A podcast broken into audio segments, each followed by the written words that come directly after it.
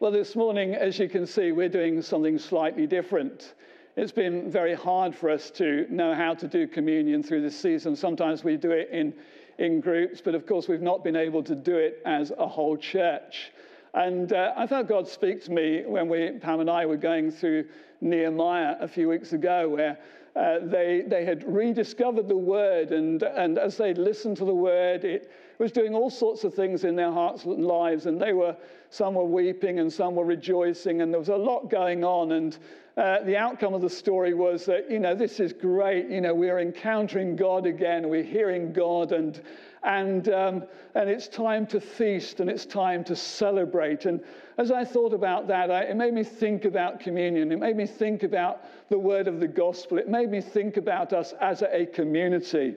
And, um, and so we, we decided we would go ahead and we would celebrate communion anyway. And I trust that you have uh, bread and wine or juice with you wherever you are. And uh, I've got a couple of spare seats here to symbolize uh, places for others as well. And uh, I would just like you to, to draw up a chair, as it were, and come and join us as we break bread together.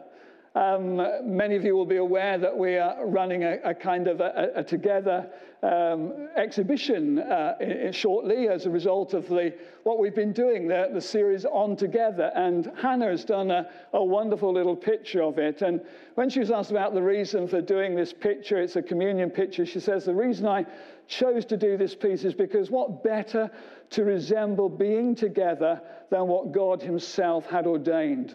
We are the church the body of Christ together. And though we may be in different homes, in different places uh, today, uh, we are the body of Christ together. And she goes on to say the way we remember how together we are in what, in what Christ has done for us all is in and by communion. And I'm looking forward to when we can do this again. And we really do look forward to when we can all be together and break bread together again. Because there is something so powerful in this table that God sets before us this morning. And uh, there is that invitation here to come and dine. Last week we heard Andy speaking about what it was to be in Christ and uh, what it was to be a new creation, no longer orphans. Well, it is that that gives us the privilege this morning to come and sit at this table. So we don't come in, in a beggarly way, we don't come in a way that is groveling before God. Uh, we come because God's already done something for us in Jesus. He has, he has paid the price and He bids us come. And so we come as sons and daughters around this table. We, we come as the family of God this morning around this table. This has been various, variously called across the life of the church Holy Communion, the Eucharist, the Lord's Supper, breaking of bread, all good names uh, uh, for, for this table, uh, this fellowship table. It is indeed a holy communion because we are communion with God in these moments. It's unlike any other meal that we have. It is a Eucharist because we, we do give thanks in every sense of the word. It is the, the Lord's Supper that He invites us to, and in it we do break bread together. It's at the heart of Christian worship. It's been at the heart of Christian worship down through the centuries. Jesus said to us, He said, Do this in remembrance of me. Do this in remembrance of me. Now, remembering can take on different forms. I mean, I, can remember what I did yesterday. I can remember that I went down the shop to do something. I, remembering takes on different forms. And uh, remembering, though, is more than a recollection of things that have happened to us, things that we did, things that have been done. It's an engagement with the story as, as if it happened to us, to you, and to me. It's, that's the way that they celebrated Passover, which Jesus lifted this meal out of. The people, they, they knew their history. They, they also saw themselves as a corporate community, and the experience of their ancestors was their experience as they partook of Passover. So Passover was told and enacted down through the, through the generations, from one generation to another. Not simply as a ritual, but as a dynamic reality that, yes, though it was the, the history of their ancestors, it was nevertheless their history and part of their, their experience and therefore their story. And so this is summed up in bread and wine this morning. This is our story. Summed up in this table this morning. This is our story. And remembering is, is both a personal and a collective thing. Um, on the one hand, it's a, it's a bit like Remembrance Day. Um, it's someone else's story. So on Remembrance Day, we, we think of the, particularly World Wars One and Two, and those who gave their lives during those wars, who laid, their, da, laid down their life in order that we might have freedom today, that in order that we may have justice, in order that we may have peace, in order that we may be able to live as God intended.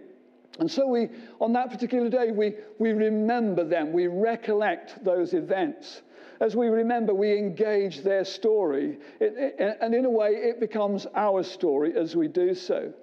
And so in communion, we engage the story of Jesus. We engage his, his life. We engage his suffering. We engage his death. We engage his resurrection.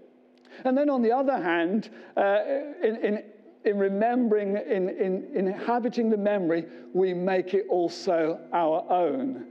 Part of our story. So this is not just the story of Jesus, it's also our story. It's about us in Him and what He has done for us. We engage our own personal history of salvation as we contemplate this story, as we contemplate Jesus through bread and wine.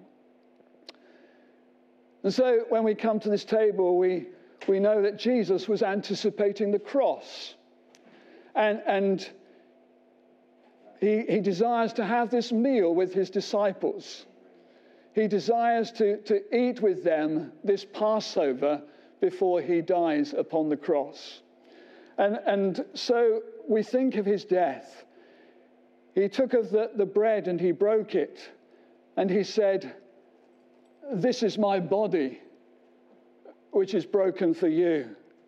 Do this in remembrance of me knowing that very shortly he would be arrested, he would be falsely tried, he would die upon a Roman cross, an awful death.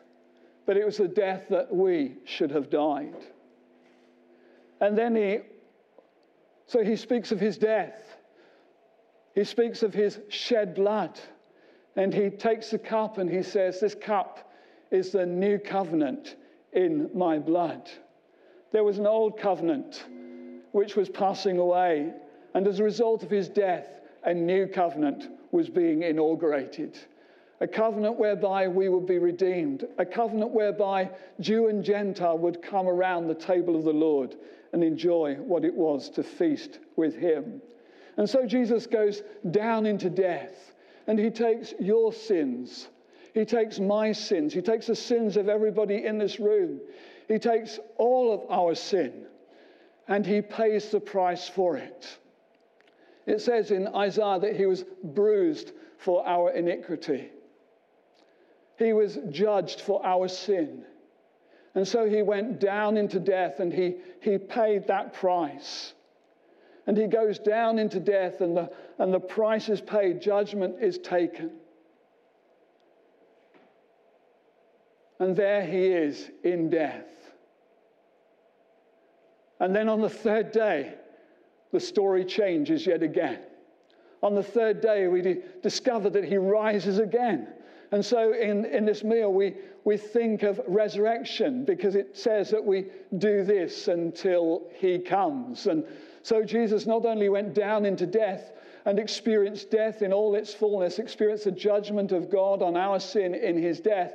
But he rises again, having beaten the, the powers of Satan, sin, death, and hell. Having put them to naught, he rises again and he comes up from the grave and, and he is alive. And they, they were totally shocked. Jesus was alive when we think of that Easter story. And so, in partaking of this meal, we, we not only look back and remember Jesus in his death, but we also think of him in his resurrection, and we think of him as coming again as well. He says, Do this until I come. And so, I want to invite you this morning that as we gather in our homes, wherever you might be, perhaps you're out walking at the moment, that we, we come around this table. And it's a table whereby he bids us come. And uh, I think of the scripture that says he has brought us into, our, into his banqueting house and his banner over us is love. And so he sets before us a banqueting table and he says, Come because I love you. Come because you're mine. It's a covenant meal. Come because you're forgiven.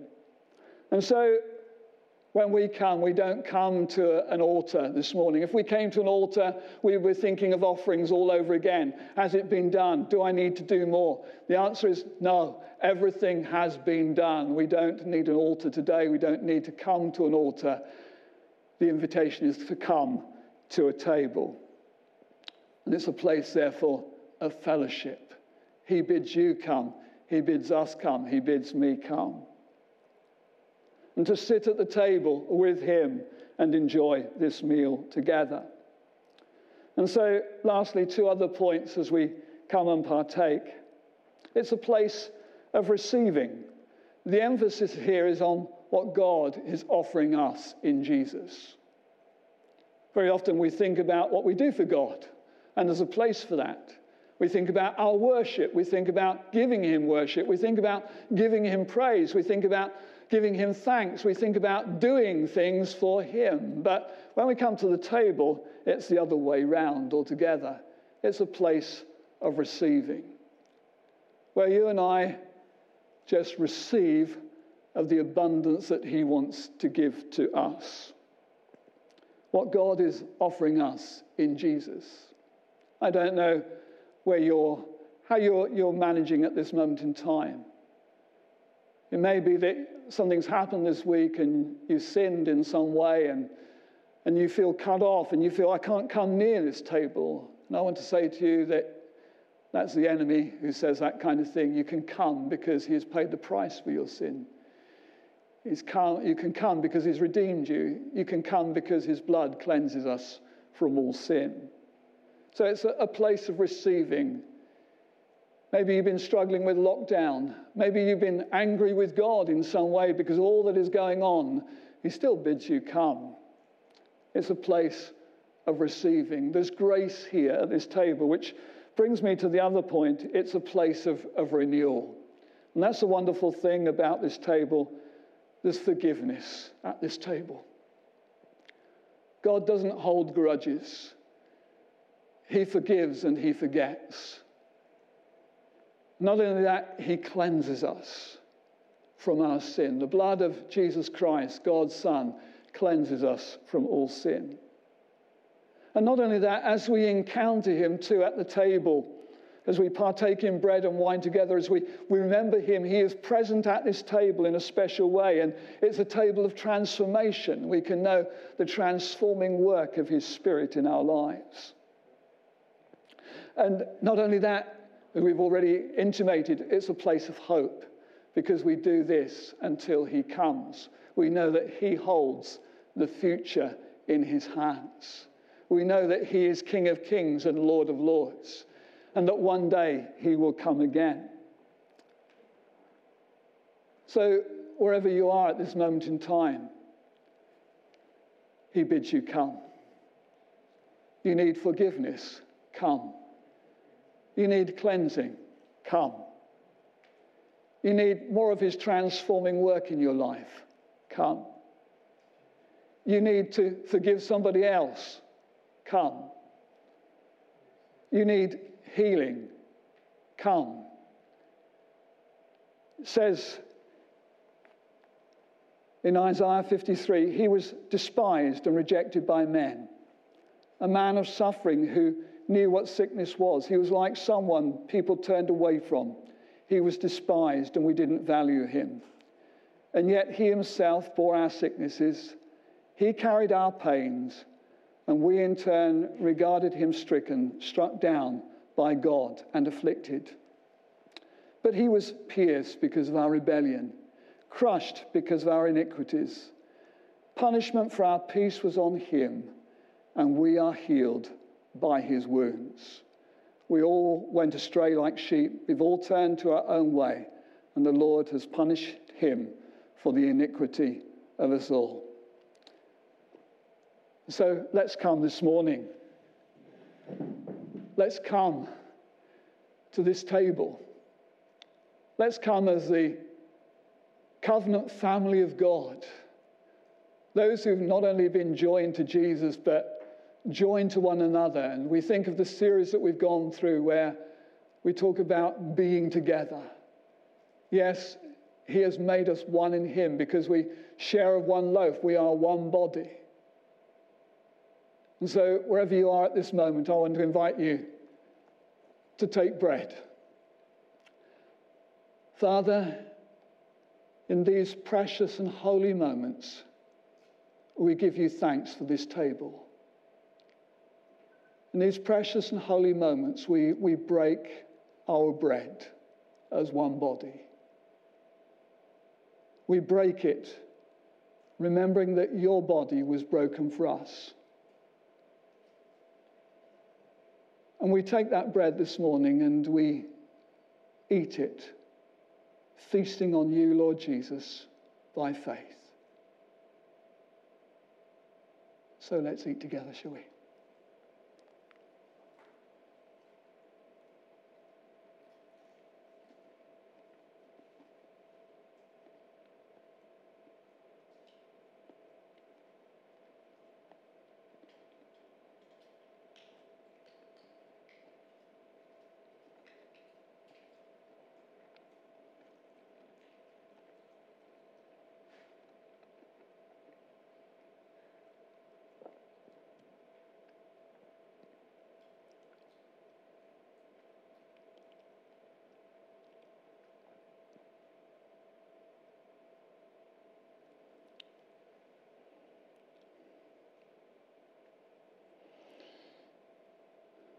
Not only did Jesus break bread, but he took wine. Prior to the cup he gives to us, he took another cup at the Passover meal, which spoke of judgment and God's wrath. He drank that cup for us, and he shares with us the cup of blessing. He says, This is the new covenant in my blood. And so, Lord Jesus, we thank you for this cup this morning that we hold, which speaks to us of your precious blood shed for us, for the forgiveness of our sins, for the cleansing of our consciences, and for the renewal of our lives.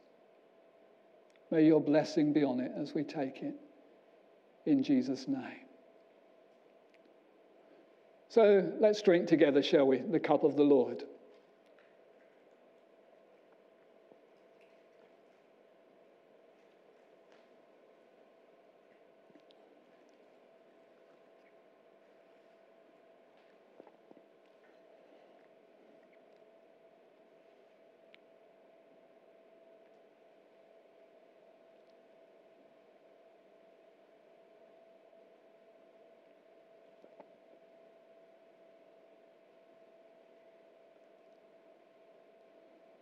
Just in the stillness, just wait on Him where you are. Be in that place of reception. Just receiving from Him the, the forgiveness that you need.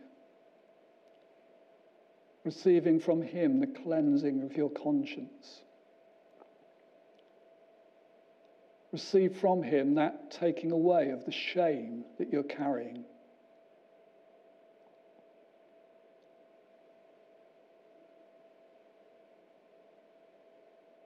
Know that He has broken the chains that, he, that bound you. That you are a new creation in Christ Jesus.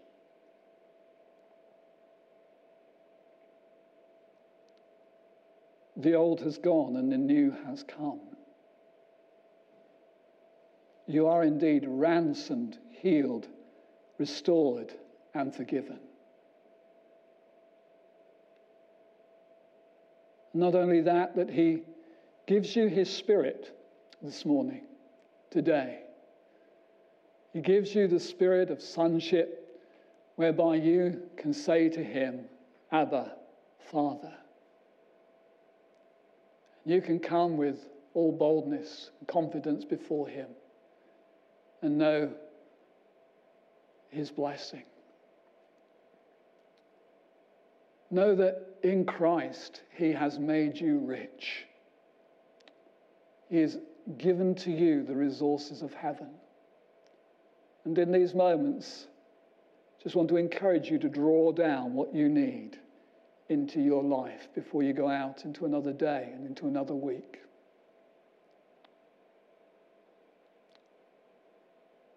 Maybe that you feel weak this morning. Just let the Holy Spirit strengthen you in these moments.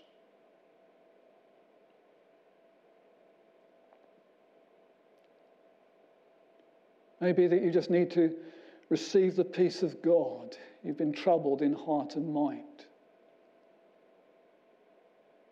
Hear him say, My peace I give unto you.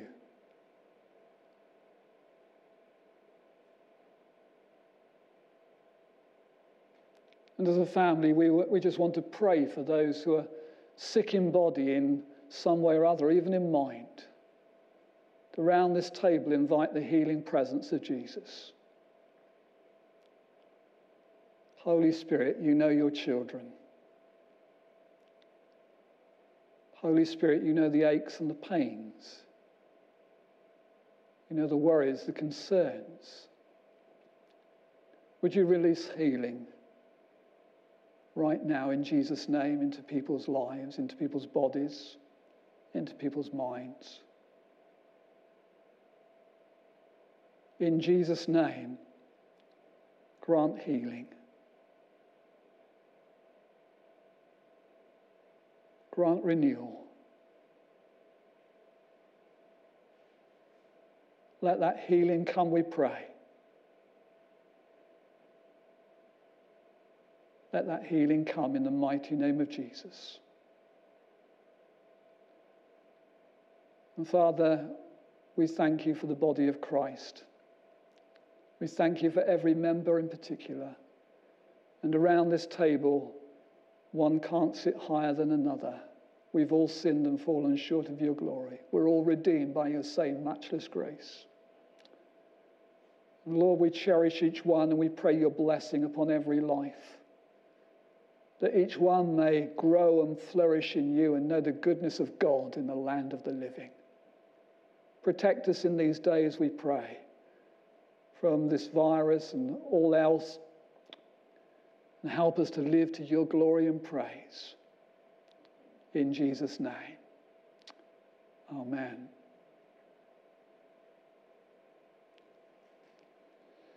So we're going to close in worship. And again, I would just invite you just to, just to be in a place, even as we worship, of, of reception, um, just welcoming His presence into your life and that renewal that He can bring.